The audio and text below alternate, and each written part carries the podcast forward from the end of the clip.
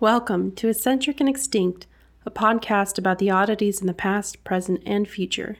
My name is Kat, and I will be your host for this fun little adventure every Monday. Since this is the first episode, I kind of wanted to do a small intro about what got me interested in doing a podcast like this, and what I'm hoping to do with this podcast. I was lucky to grow up surrounded with people that was obsessed with history, odd fantasy sci-fi movies, and TV shows. I remember watching The X Files and having discussions with my mom and sister about the concept of extraterrestrial life and what they thought the future would bring based on how fast technology and science progressed each year. Then there were the road trips to every museum and historical site that we could cram into on a holiday weekend, the hours of working for a local historical site when I was young, and staying up until 3 a.m. most nights reading a variety of biographies and nonfiction novels under the covers, with a flashlight, of course, and praying my parents couldn't see the light through the door jamb. I especially loved reading up on the Revolutionary War, especially on John Adams, though I can't tell you why. I even named my first cat after Benjamin Franklin. All of this and the amazing people I've met so far in my life that are just as weird as me have really brought on a passion of discussing history and the weird events that have happened in the past, as well as the phenomenons and oddities that are currently happening.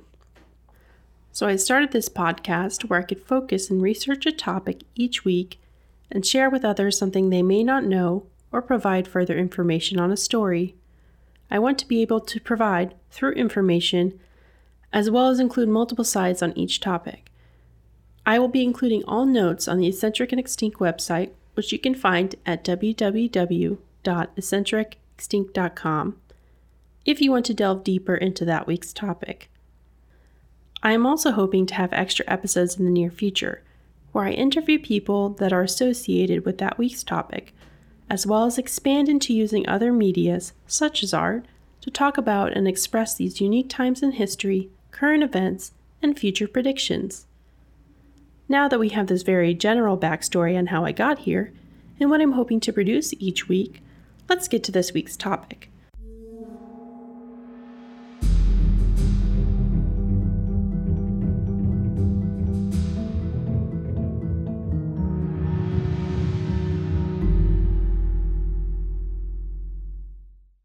Growing up, I have always been afraid slash sensitive of ghosts. No, I don't mean I'm a medium. I just mean that the topic always kind of made me feel awkward or aware in certain locations. This could be because of my mother and sister having a love of horror movies and allowing my very small self to watch them, or it could also be because I grew up with a lot of death during my childhood. I lost a lot of family members and felt like I was going back and forth between the hospital and a funeral parlor. Though that may seem insensitive, it's true that I believe that that was a huge influence on my accepting death and mortality in life but that's a whole other topic for a future podcast.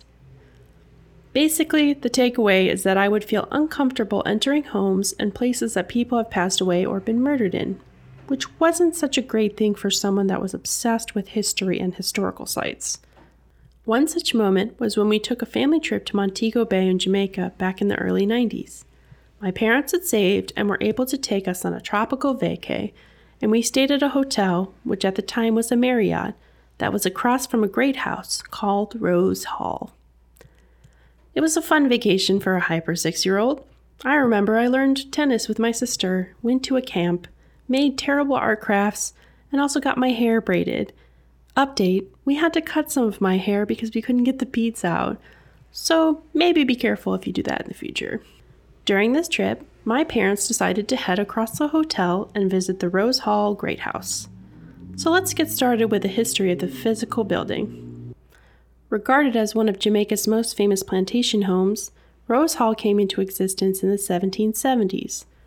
I found different accounts as to who exactly built it, but most sources proclaim that the great house was built for 30,000 pounds, or in today's money, that's 4,875,748 pounds, and in US dollars, that's 6,439,000 $517. The house was built on a hillside overlooking the Caribbean Sea and was of the Jamaican Georgian architecture style, with cut stones in the first two levels and stucco on the third and fourth level. It included a cut stone symmetrical grand staircase that led to a large veranda on the seaside of the great house. The interior was just as grand, with a beautiful mahogany staircase and silk wrapped fabric that was a reproduction of Marie Antoinette's design. It was finished with sash windows, keystone, quoins, and a hip roof. The house eventually ended up in the hands of John Rose Palmer in 1818. John and his wife, Rosa Palmer, lived in the great house and controlled the sugar plantation. Upon their death, the plantation was handed to his grandnephew, another John Palmer, and his bride, Annie Palmer, a huge figure of interest in the later part of this episode. The house doesn't have too much documentation during this time period.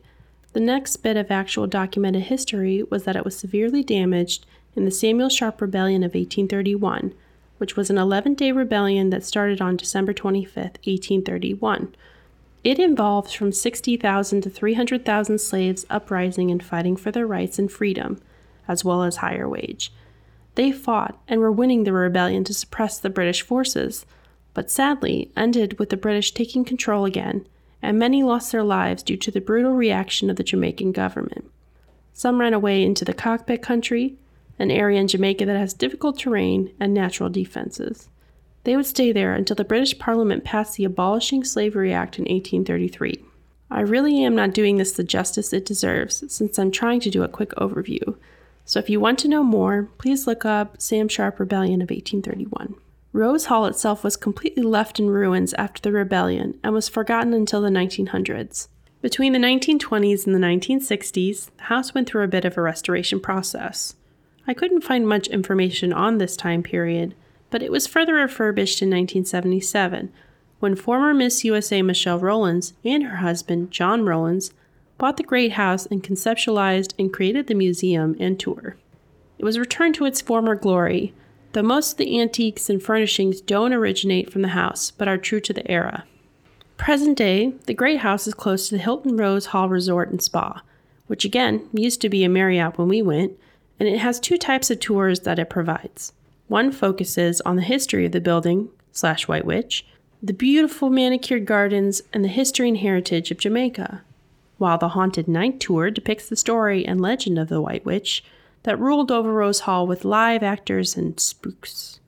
Now let's segue into the legend slash history of the haunt of this great house, and why I decided to break this episode into sections.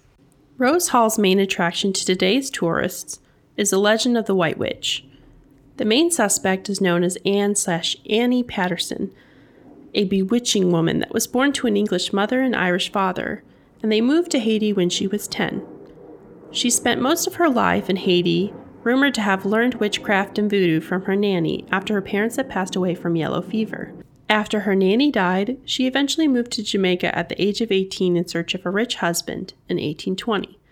Enter John Palmer, current master of Rose Hall Great House. But Annie soon grew tired of her husband and started to take slaves as lovers. Never a good thing, as she was found out by John. Enraged at Annie, he took her out and beat her with a riding crop. Mysteriously, John died the next day. Hmm, wonder why. It was speculated that Annie had killed him by poisoning his coffee. This, of course, left Rose Hall to Annie, as they had no male heir. With no one to answer to, Annie continued to take slaves as lovers, killing them as soon as she became tired of their relationship. Annie was very cruel and quite the devil. She was known to torture her slaves, going as far as to make them whistle while they prepared her food, or were even near the kitchen, so she would know that they would not eat any of it. You can't whistle if your mouth is full of food, right? If someone didn't whistle, they would find themselves without a head as punishment. She would set up bear traps around the plantation to catch runaway slaves, and was known to cut off the tongues of those that had lied to her. The captured runaway slaves were thrown into the dungeon and would either die from suffocation, heat, or starvation. Her reign of terror and the fact that she was still a practitioner of voodoo gave her the nickname of the White Witch of Rose Hall. During all of this, she would also marry two more times to acquire more money, the second husband was rumored to have died by being stabbed in the chest while he slept, and the third one was killed by strangulation with the help of her current lover, a slave by the name of Takoo. Though karma would swing right back to Annie, In 1831, she fell completely in love with an Englishman named Robert Rutherford. He, of course, had no interest in her, good for him, and instead was in love with Takoo's granddaughter. In rage, Annie cast a spell on the girl that brought forth a ghost who would basically follow the victim and ensure their death by causing them to slowly wither away and die, which she did nine days later. This wasn't cool with Annie's lover Takoo, as he was the grandfather to the poor girl, and he strangled Annie to death as revenge. Terrified at the prospect of her spirit, the slaves took her body and buried it in a dugout hole on the estate. They burned all of her possessions and performed a voodoo ritual to ensure that her spirit would not escape the grave and come back to haunt them. Unfortunately, the ritual was performed incorrectly, and Annie to this day is said to haunt the Rose Hall Great House. She's been sighted to show up in a mirror in her sitting room. She's also been known as pushing a maid over the balcony, killing her on impact. There is also people who have seen shadows and apparitions both in the same room and going up and down the grand mahogany staircase. There is also claims of apparitions in Annie's bedroom, voices of dread and horror in the dungeon below, and we can't forget about the voices and shadows near Annie's crypt.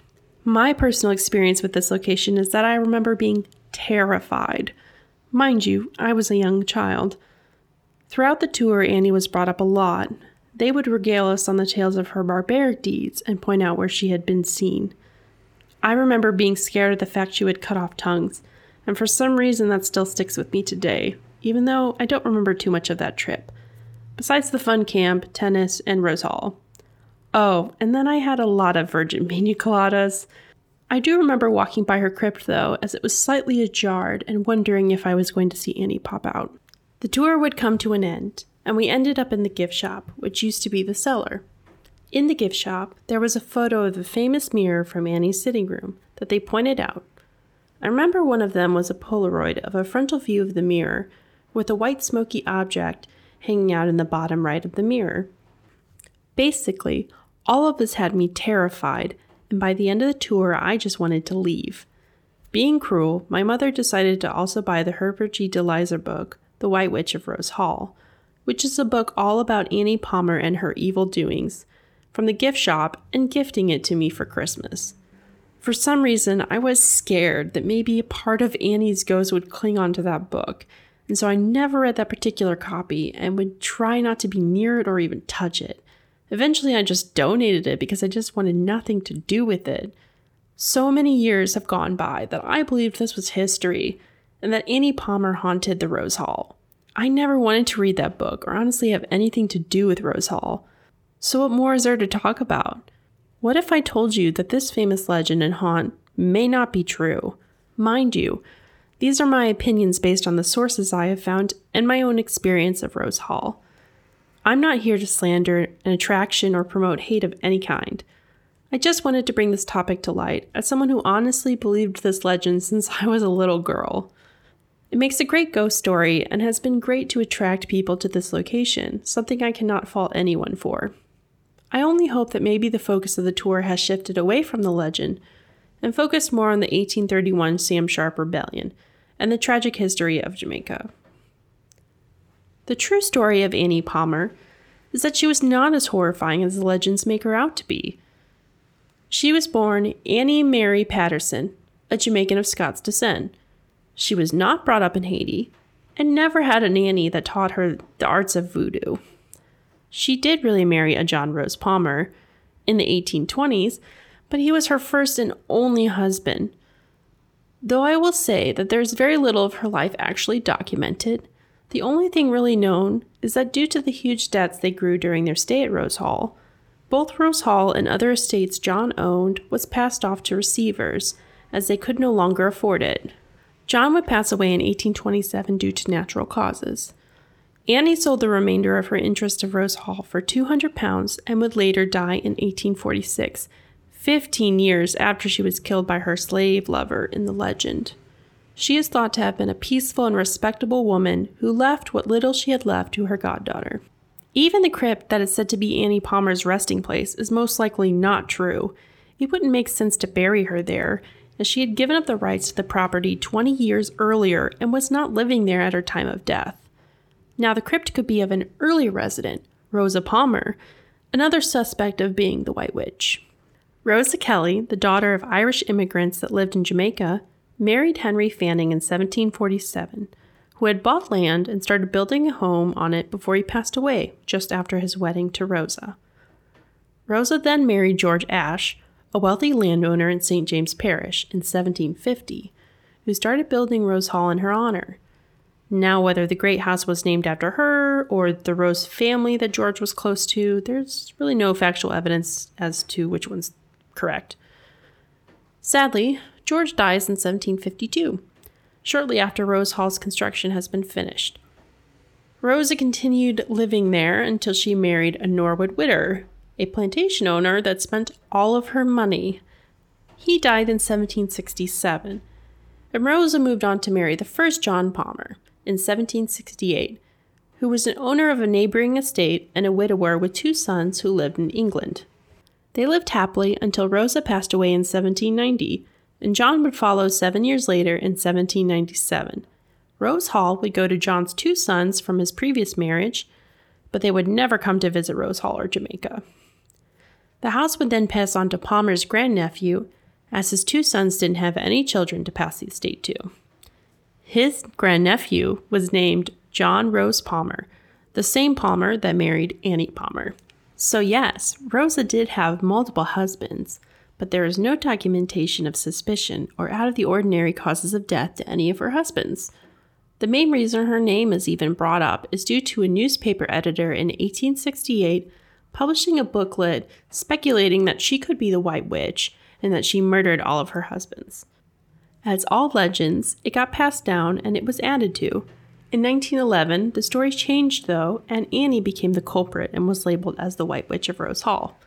It didn't help either that in 1929, Herbert G. de Lisser would go on to write a novel called The White Witch of Rose Hall, the same one I got for Christmas. The novel is very close to the legend described above, and a little bit about the history of slavery going on during that time period. Lisser also made sure to state that it was fiction and based on a passing legend, but people latched onto the extreme story and it soon became the main thing people associate the Great House with. Now, is Rose Hall haunted? It could be, or maybe it's not. Many people have claimed seeing shadows and apparitions, hearing screams, sounds of running footsteps, evil cats, and much more. There even have been a few ghost hunting shows that have gone to this location. Can you guess who? Due to the cruelty toward slaves, the Sam Sharpe Rebellion, and other tragic history surrounding Jamaica, I wouldn't be surprised that people see and hear things. I may not believe that the White Witch haunts the halls of the Rose Hall Great House, but could see speculation that there are other souls that may haunt this place. I recommend you visit the place, nonetheless, for an entertaining attraction, to marvel at the architecture and antiques of that time period, and also learn about the history and heritage of the Jamaican people.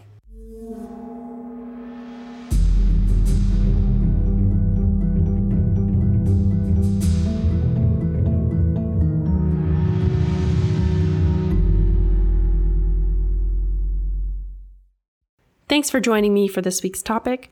It was definitely a lengthy story and filled with a lot of dates, history, and just plain creepy facts. I will apologize for butchering some names that I'm not as familiar with, as well as being vague on some topics. Once again, I do include my source notes on my website if you want to read further on that week's topic. Please leave a comment wherever you're listening to this podcast if you are enjoying it or have constructive feedback, as it helps me with my views and other fun analytics.